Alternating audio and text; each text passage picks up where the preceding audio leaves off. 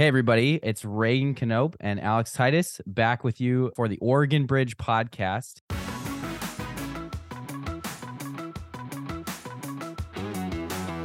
I think it was a reasonably good year for Republicans. And then at the end of the day, I think this election really showed how nationalized politics is really becoming. Republicans in Oregon really tried to focus on local issues. And you just kind of shake your head and you say, wait a second. If you pull people and you say, is the city of Portland headed in the right direction? There are very few people that would agree with that. But at the same token, they're still voting in the party that's been in power now for, I guess, 36 years in the governor's mansion.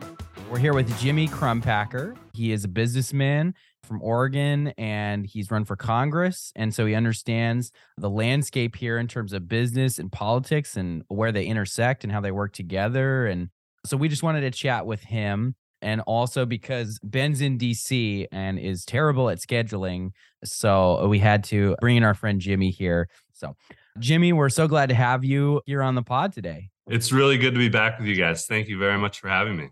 So, I kind of wanted to talk about first get like the 10,000 foot view on Oregon Republicans, particularly, right? You're a Republican. I'm a Republican. Alex is a Republican, right? There's no Ben here to counterbalance. So we can just have fun. So, what I just wanted to basically ask you is you saw the election results nationally, you saw the election results in Oregon. What can Oregon Republicans do better and what are they doing well now? Yeah, I, you know, I think it was, you know, a reasonably good year for Republicans. You know, not quite as good as 2010 in the state of Oregon. That was a great year, but picking up a second congressional seat is a huge win and getting close in a third shows that there's hope maybe down the line that that seat can be flipped. And then at the end of the day i think this election really showed how nationalized politics is really becoming. You know republicans in oregon really tried to focus on local issues the homelessness the really tragic issues we're having with fentanyl and meth across the state the lack of affordable housing that we're seeing across the state. These are issues that you would think would really damage the party in power. But unfortunately, you know, if you look at the election results, especially for the governor's race in Multnomah County, I think it went almost 80% for Tina Kotek. And you just kind of shake your head and you say, wait a second, you know, if you pull people and you say, is the city of Portland headed in the right direction? There are very few people that would agree with that. But at the same token, they're still voting in the party that's been in power now for, well, I guess 36 years in the governor's mansion. So it's a little frustrating. Obviously, the governor's race was was complicated by a, a third party candidate that sucked in 18 million dollars, and I would argue that 90 to 95 percent of that money probably would have gone to Republican candidates. So hmm. I think it's there are positives to take away, but at the same time, it's also disappointing because I think that this was a huge opportunity for a statewide win for a Republican. Yeah, and and I think that's a really interesting point. And I remember when I was interviewing John Horvick, which this was I don't even remember how many months ago, probably four, maybe five months ago, but he had given a statistics, I think specifically for voters in Portland, that at least according to one of their polls, only like 3% of them thought Portland was on the right track, which is a pretty astounding number when you think about it, right? That like 97% of people are pissed off at the status quo, essentially.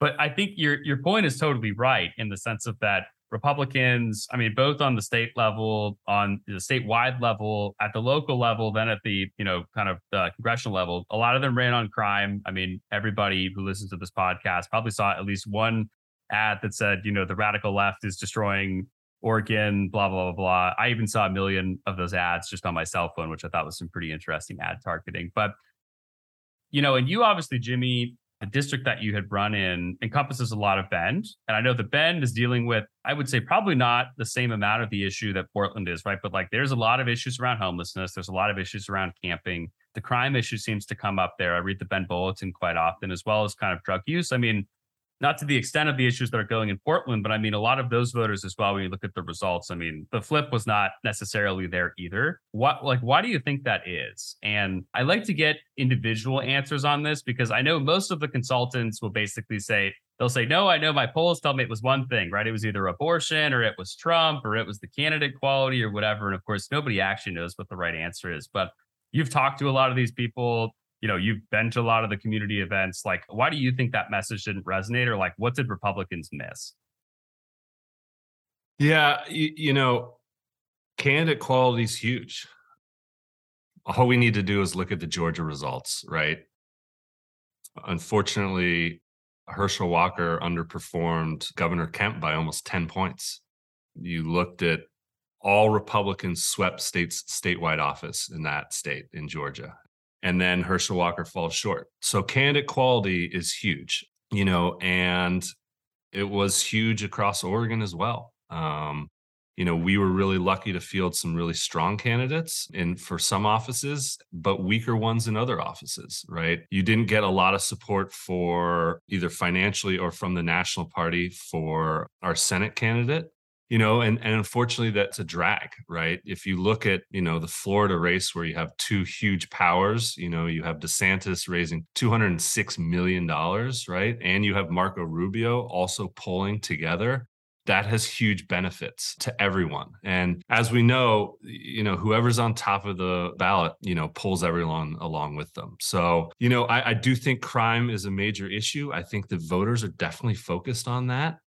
But I think that the Democrats did a really good job of distracting voters with national issues. Obviously, you know, by continuing to talk about January 6th, that committee, you know, trying to pop up headlines every couple of weeks you know that is a distraction from from people's real lives i mean generally speaking when the president who's in in power the opposite party has huge wins that didn't happen this time and especially if you consider that inflation is at 40 year highs you consider that crime in oregon is the worst it's ever been as far as murder rates in large cities Yep. If you consider that the education system in Oregon is really breaking down, I think we were what bottom five or bottom seven between math and English, how we did during the pandemic. So it's kind of across the board. I mean, I was I was actually listening, Reagan, to your dad today on OPB and the leader of the House for the Democrats. And it was interesting. The leader of the House said, you know, we need to take responsibility for what's happening. And I'm thinking, wow,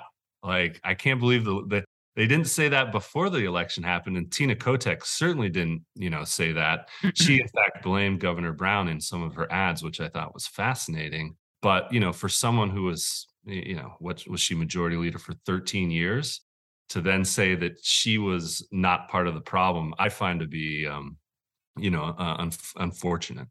Yeah, I think I haven't had a lot of chance to work a ton directly yet with Speaker Rayfield. We've had some meetings and stuff, but one of the things you see with him, I think, is that he is much more of a I don't know what better way to put it, right? Common sense Democrat. And if he keeps talking like that, I think that's a good way for him, if I were him, to position Democrats as okay, we're leading a state, but there's obviously some problems. If you deny there's the problems, you're more likely to be replaced then take accountability for them, right?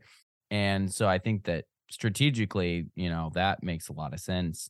And I think that, you know, some people relate to that. And kind of what I'm thinking when you were talking about that is like one of the things I think that Republicans didn't do a very good job of this cycle. Um, I think it was kind of generally across the board, except for in places you talked about, Georgia with Kemp, DeSantis, and Rubio, right? When we put forward common sense, conservative, popular policy, we do well. And Kemp was doing that his whole election. But a lot of other candidates were just jumping on national talking points without solutions and saying, oh, yeah, inflation's high. We got to fix it, right? Oh, crime's bad. We got to fix it, right? We got to have more policy because I think that we kind of got stuck in this idea that policy doesn't matter. People don't care about policy. I think people actually care more about policy than we think. And if we present better policy, we're going to do better. And speaking of policy, kind of wanted to get your feedback on what the election results in Oregon are going to do for the business industry and the conversations that are happening in boardrooms and, and among CEOs. What are those conversations? You know, if you're having some of those conversations or hearing some of those conversations, what what are they talking about when they talk about Oregon and business? If you look at the headlines, Salt and Straw, you know, saying that they're moving out of Portland and probably moving out of Oregon, it seems to be a trend. If you are a major business in downtown Portland you really can't stick around.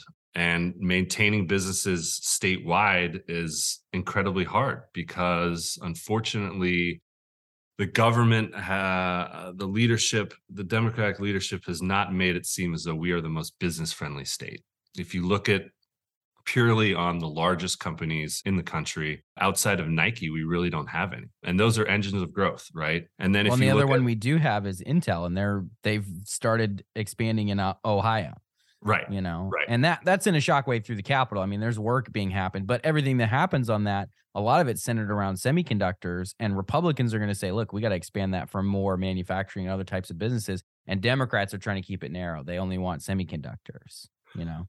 Right. And to piggyback off of that, when leadership in the greater Portland metropolitan area says, yeah, the most land we can give Intel is 300 acres, and Intel says we need 2,000 acres, and Ohio says, well, here's 2,000 acres, and Intel says, all right, well, here's 20 billion dollars that we're going to invest. It's you know, you step back from that and you say, where's the disconnect here? I don't understand how the local government doesn't see having a couple thousand construction jobs and then on top of that a thousand engineering really well paid jobs is not a positive for the state. And I, I, think your dad is actually on one of the committees with senator wyden and a number of other people that are trying to bring the intels of the world back into the state. But when local policy restricts businesses, it, it's a net negative. And, and, it sends a bad signal really to anyone who's looking to put down roots and, and invest in businesses in Oregon. And unfortunately, it's very hard to stop. Once momentum starts going in one direction, and if you look at the statistics of, of pre pandemic and post pandemic for downtown Portland, the city is still down 40% as far as foot traffic is concerned, which is number three in the country. San Francisco is the worst, Cleveland second, and we're third. So, you know, as far as, you know, and unfortunately, Portland is the engine of growth for the state.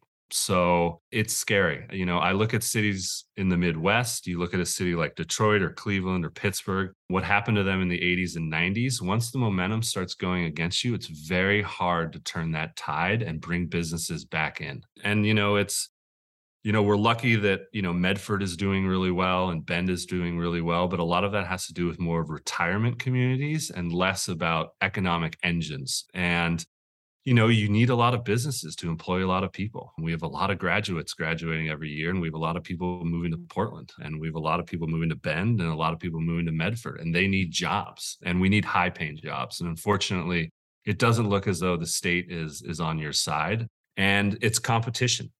I mean, this is what people in Oregon and leaders in Oregon need to realize.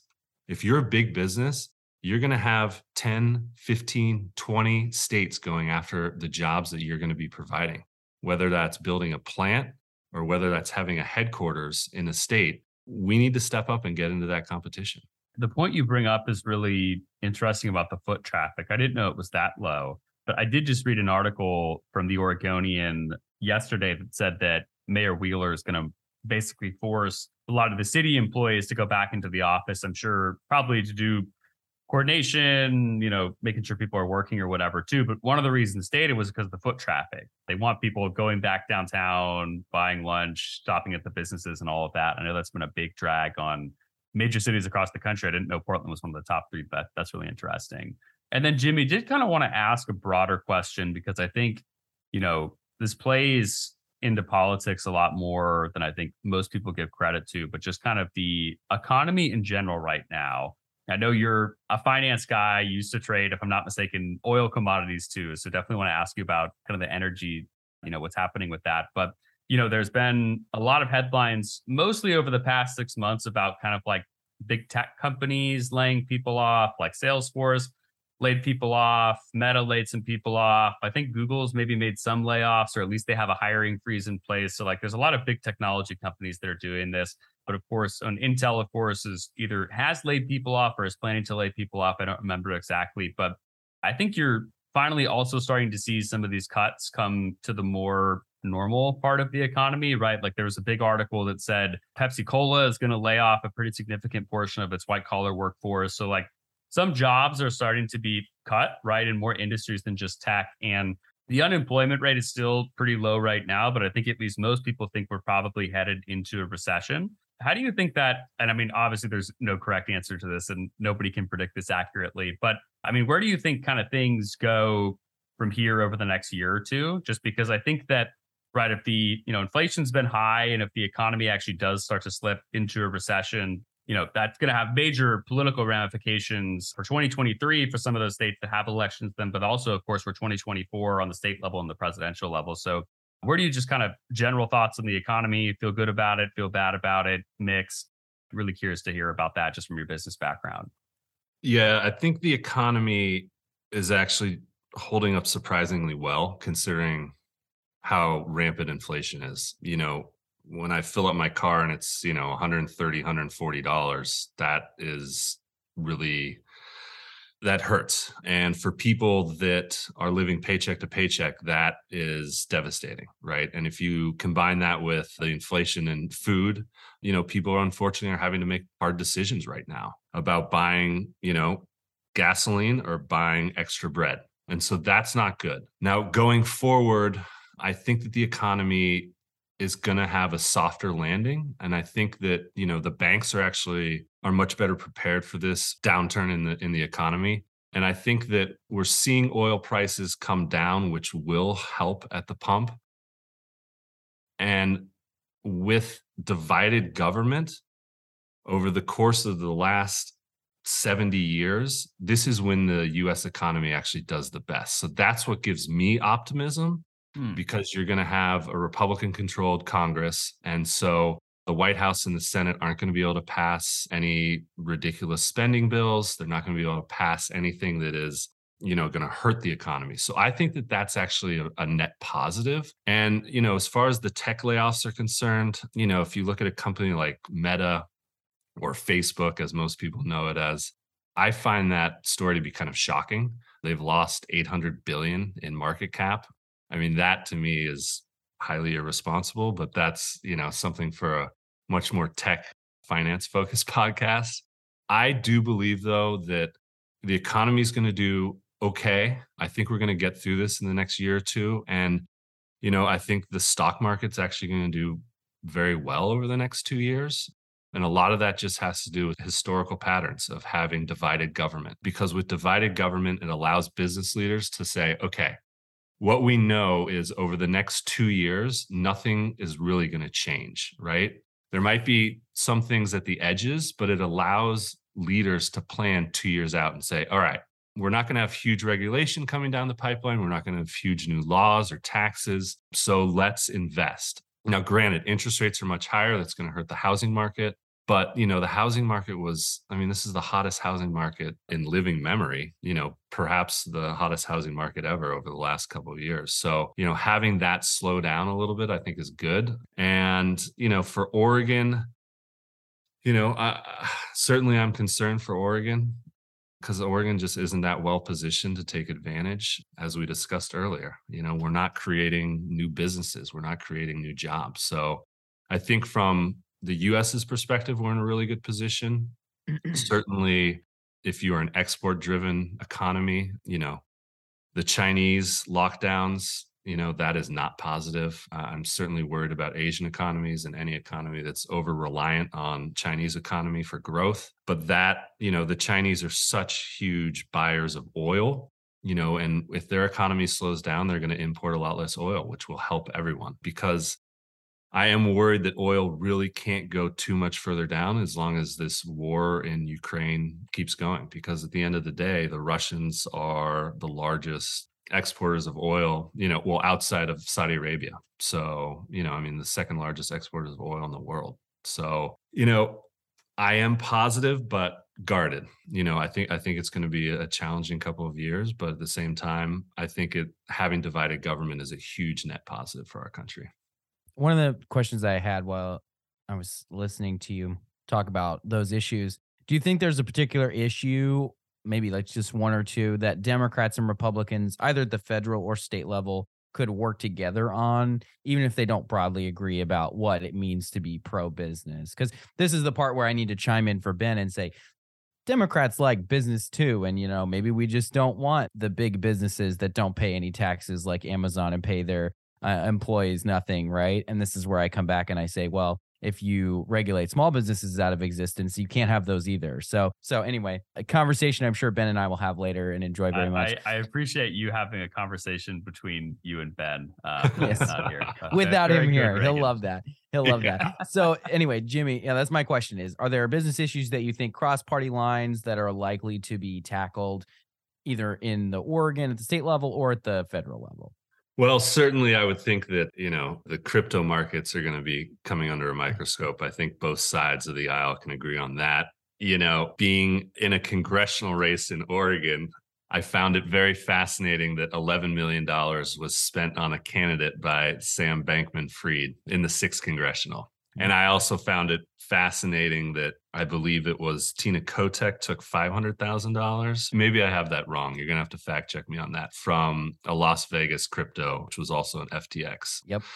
So, you know, those are, that's a lot of money that was going into politics. And if Sam Bankman Fried was spending $11 million for a, for Carrick Flynn in a losing effort in a congressional seat, who knows what they were spending elsewhere. So I I do think that uh, both Dems and Republicans can come on common agreement that maybe having a little more regulation as far as these um, cryptocurrency trading companies is concerned would be a net positive. I think whenever billions of dollars are kind of vanish overnight, that really focuses minds, especially when it's such a public occurrence. So now, I, I don't know how many uh, small investors that hurt. I, I don't know enough about it, but I do think that that is something that they could definitely cooperate on.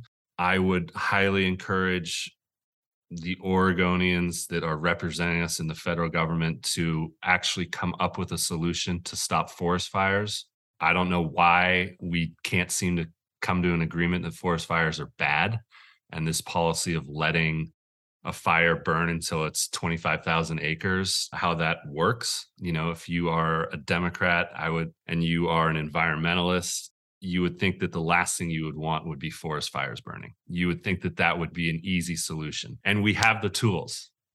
The Department of Defense can literally spot a fire that's, you know, an acre to five acres large, and they can pinpoint it and say, okay, this is where we need to fight a fire. I think that that would be something that that we could agree on at this point.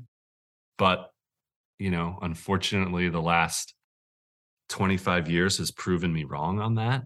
As far as other issues, you know, I think that there should be common agreement on looking at the money that we're spending in Ukraine. You know, I think it's good to track that money. You know, whenever you're spending, you know, hundreds of billions of dollars uh, of government money, it's always good to know where it's going.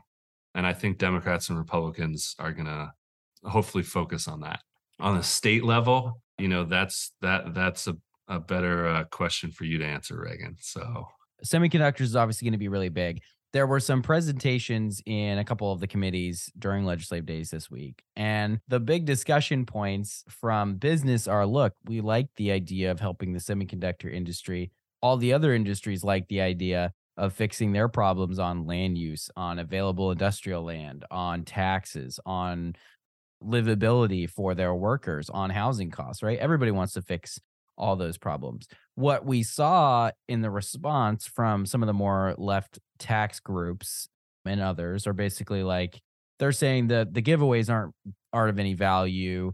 The businesses don't stay or don't develop enough. They kind of ceded semiconductors, which I think is pretty funny. They were like, you know, we just want to make sure that the semiconductor giveaways and, and tax credits and all that kind of stuff are managed properly but they didn't want to extend them to other businesses basically. They didn't they didn't feel like it was worth it for oregon to develop the business base via you know tax credits you know delays and deferments of taxes for you know 10 to 20 years in exchange for jobs right? All that kind of stuff and certainly you can debate about cases where those haven't worked out the way that we've wanted to, either because of macroeconomic factors or other kinds of things, right?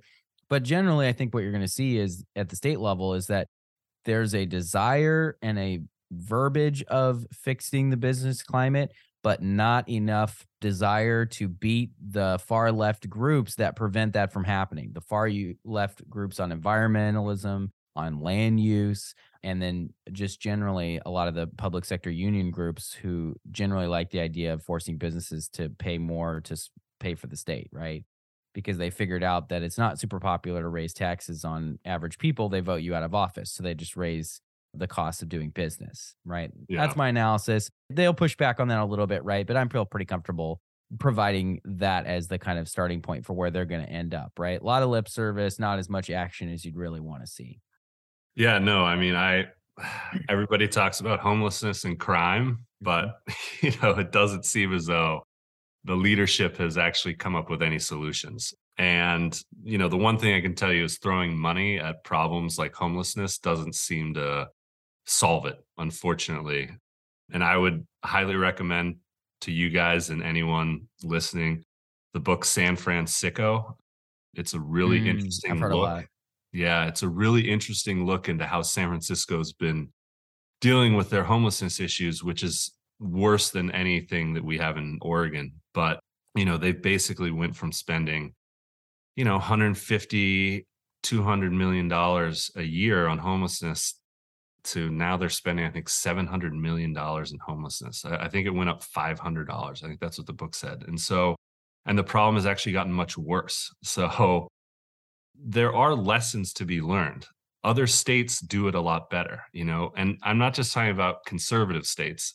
I'm talking about cities, right? So, you know, if you look at a city like Houston or Miami or New York, I mean, these are places with Democratic mayors, and they have been able to handle homelessness on a much better rate than we are on the West Coast.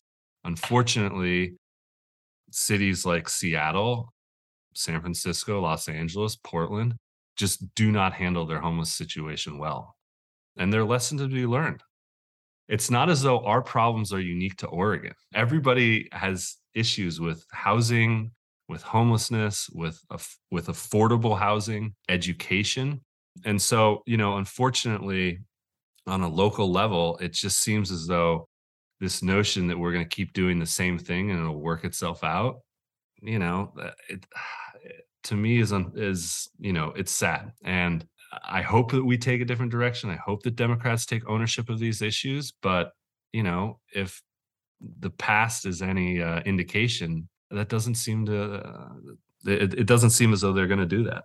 Yeah and so jimmy i want to transition us to talking a little bit about 2024 and yeah. people might be saying oh my god we're not even done with 2022 yet uh, yes. But of course, it's it's never too early to start the predictions. Sure. Uh, see how wrong or see how right you might be.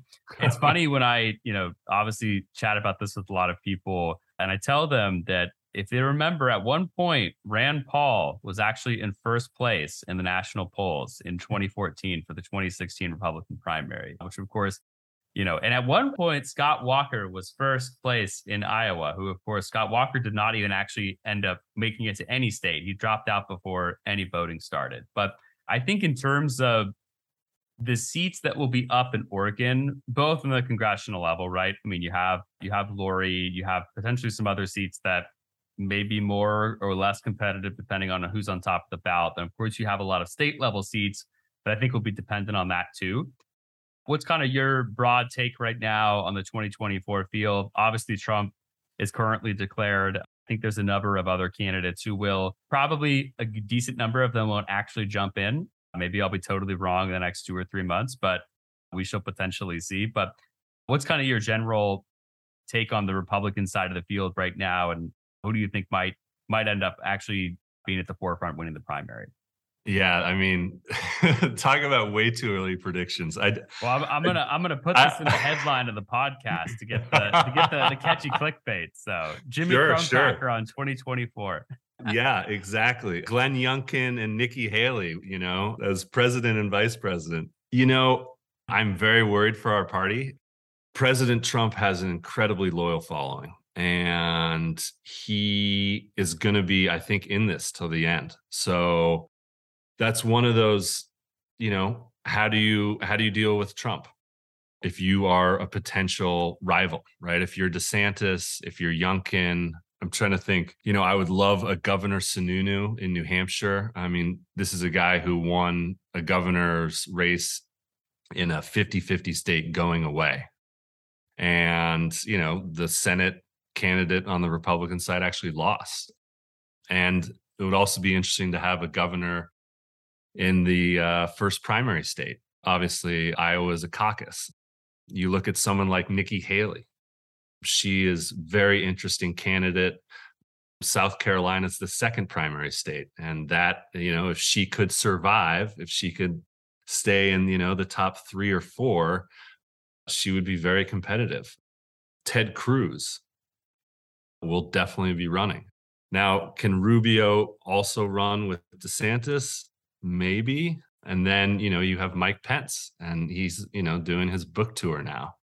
So I think it's, you know, it's, it could be a competitive field, but at the end of the day, I think it could be really hard on Republicans because I don't see the scenario where President Trump, if he doesn't win, I don't see how he goes away quietly, if that makes sense.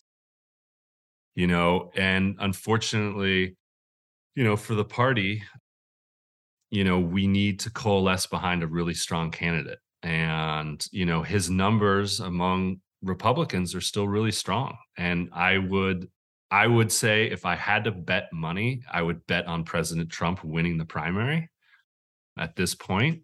But if he loses the primary, will he then coalesce behind the person that wins? So that to me is the biggest fear for our party that there would be a huge fight and that we won't coalesce. That was the smartest thing that the Democrats did in 2020. You know, they had the threat of Bernie Sanders winning. Bernie almost won Iowa. I mean, mm-hmm. there's still an argument to this day whether he won or Pete Buttigieg, but you know, Buttigieg dropped out, Amy Klobuchar dropped out right before South Carolina. They all backed Biden, right? So therefore, he they had a really strong, well, in parentheses, well, he did win the presidency, so he was a yeah. strong candidate. But exactly, uh, you know, they had a really strong candidate to take on Donald Trump. Whereas if Bernie Sanders had been nominated, you know, the Democrats lose that election. So the question that you have to answer as, as the Republican Party is, you know, if Trump is the nominee, can he win? You know, and that's what people should be voting on because you want to support the candidate that has the best opportunity to win. And then if he loses, how does he support the candidate? And would he run as a third party candidate. So, you know, for me, I have yet to read an analysis of the 2024 election on the Republican side that's mm-hmm. not really messy. And it's it's worrying because we have a really strong bench right now. I mean, I look well, at a guy like Glenn Youngkin, the governor of Virginia, and I say, yeah. boy, like incredibly smart guy, you know, was built, you know, the Carlyle Group, which is one of the largest private equity groups huge family man, is a brilliant politician. And, you know, I think that we have, you know, Governor DeSantis is a strong candidate. Clearly, you know, he raised $206 million so he can fundraise. Nikki Haley's very strong. You know, I'm not sure if Mike Pence has the firepower to get there, but, you know, there's always going to be a dark horse candidate, right? So yeah, it's probably Mike Pompeo uh, when he came to Oregon a couple of months ago and seemed like he was exploring running for president. So I'll I'll I'll name him as my dark horse. Alex, you can you we've talked about this. I won't out your position on this unless you really want to, but my sense of it is is that one, you can survive a pretty messy primary and still win the presidency, but you've got to be a good candidate coming out of the messy primary. You can't be a you can't have be a candidate with a lot of baggage like we saw in some of these Senate races, right? You brought up Herschel, which I think is a very good point. He still gets very, very close in a very tough Senate race with a ton of baggage. Imagine Herschel without the baggage. And I you know, you're looking at a win there, right? And so I think you're definitely spot on in terms of your look at 24 as being a tough race. But I think if nobody challenges Trump and we don't find make an attempt to coalesce around him, he's going to win by default, right? And we're going to self uh, self defeat if we think that the best direction for the party is to move on from him, right? If we think he spooks independent voters too much or spooks female voters too much or what have you, right? There's a chance that he transitions into being a different kind of candidate, but that seems like a pretty low chance at this point. He seems like he's pretty baked into what he is. So I would say your analysis is definitely spot on, but I think that there's I'm going to take the optimist route just because I like prefer the optimist route that Republicans could coalesce around a different candidate, you know, someone who comes out of the gate stronger, but maybe smarter. Because Walker flamed out because he couldn't keep the cash flow going on his campaign, right? He spent like he was the front runner, but he wasn't yet. He wasn't established enough to do that. And so he had no cash and he had to drop out of the race before he hit the first state, right? If DeSantis takes a dip but runs the same type of unifying campaign where he can run win social issue and business voters and those kinds of kind of hold those two combinations, then yes, he has a really good shot, I think, at winning that primary. But like you said, a messy situation with a lot of candidates that all get 15%. And I would say Trump does win that. Well, and, and that's the question. Do the Republicans coalesce, right, like the Democrats did? So if you have 15 people running in the primary through South Carolina, I don't see how Trump loses.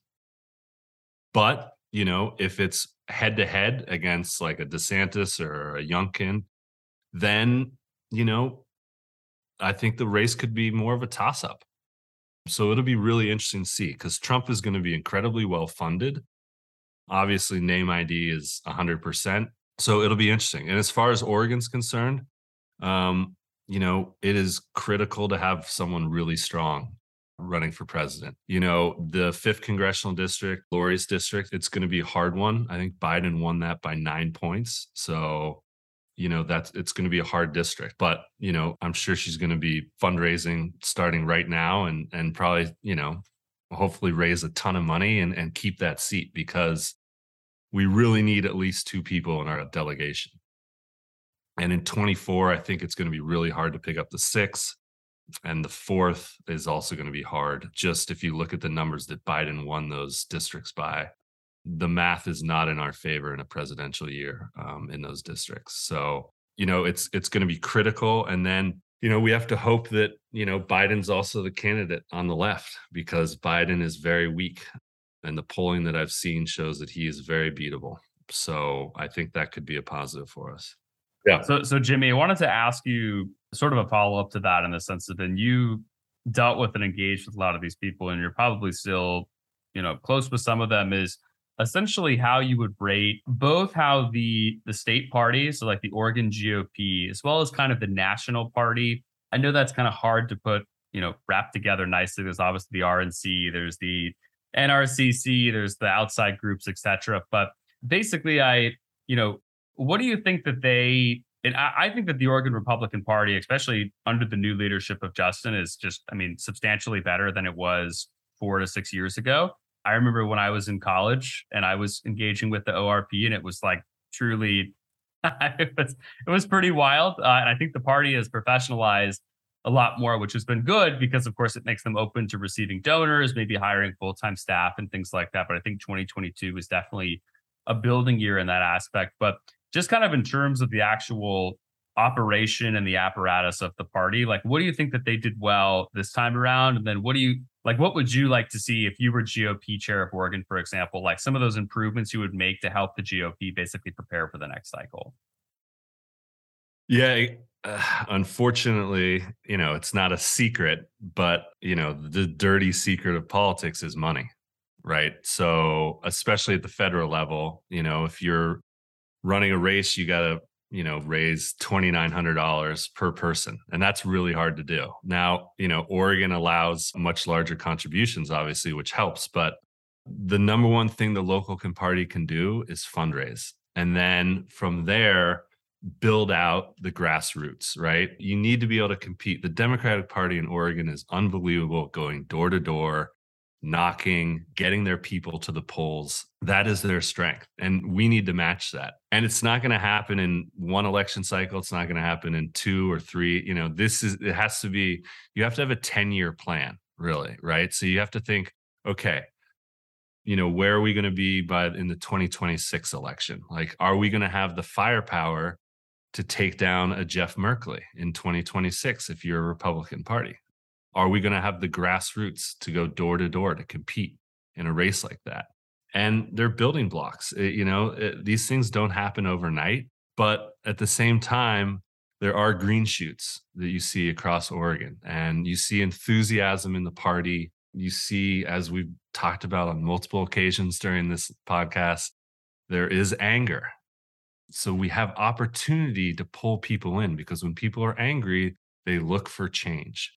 As far as the National Party is concerned, I thought they did a really good job. You know, I think uh, in Lori's campaign, they spent maybe $6 million, which was incredible amount of money. And then they, the National Governors Association, you know, I got to look at the numbers again, but I believe they spent what three or four million dollars for Christine. So, you know, the National Party actually thought we had a chance in Oregon. And the reason they thought we had a chance just comes down to numbers, right? Uh, these decisions are made on polling. So, you know, I think Lori was winning in the polling the whole time. I don't I don't remember ever seeing her down in the 5th congressional district. And I think Christine in the governor's race had a shot, you know, all the way till the end. So, you know, if the numbers are there, that's when really smart people are going to play in the state of Oregon. And we just need to present candidates that are really strong that national parties and national funders are going to want to fund. You have to remember that $6 billion was spent in this election in 2022. Now, I'm like jumping up and down because we got $10 million being spent on the Republican side from out of state. But just imagine if we can turn that 10 million into 20 or 30 or 40 or 50, all of a sudden we can change the dynamics of the state of Oregon. So, you know, the possibility is there. It's going to take the grassroots. And above all, it's going to take really strong candidates. So we need to build the bench. That's the critical part. Uh, if you're a Republican in Oregon, you know it's getting on school boards and then bringing people from the school boards into the state house and then into the state senate you know you got to build the bench because you're hoping that in 10 years from now you've got you know 10 or 15 candidates that you can look at and say any of those people could win a congressional race or the governor's race. So that that would be my goal for the local party.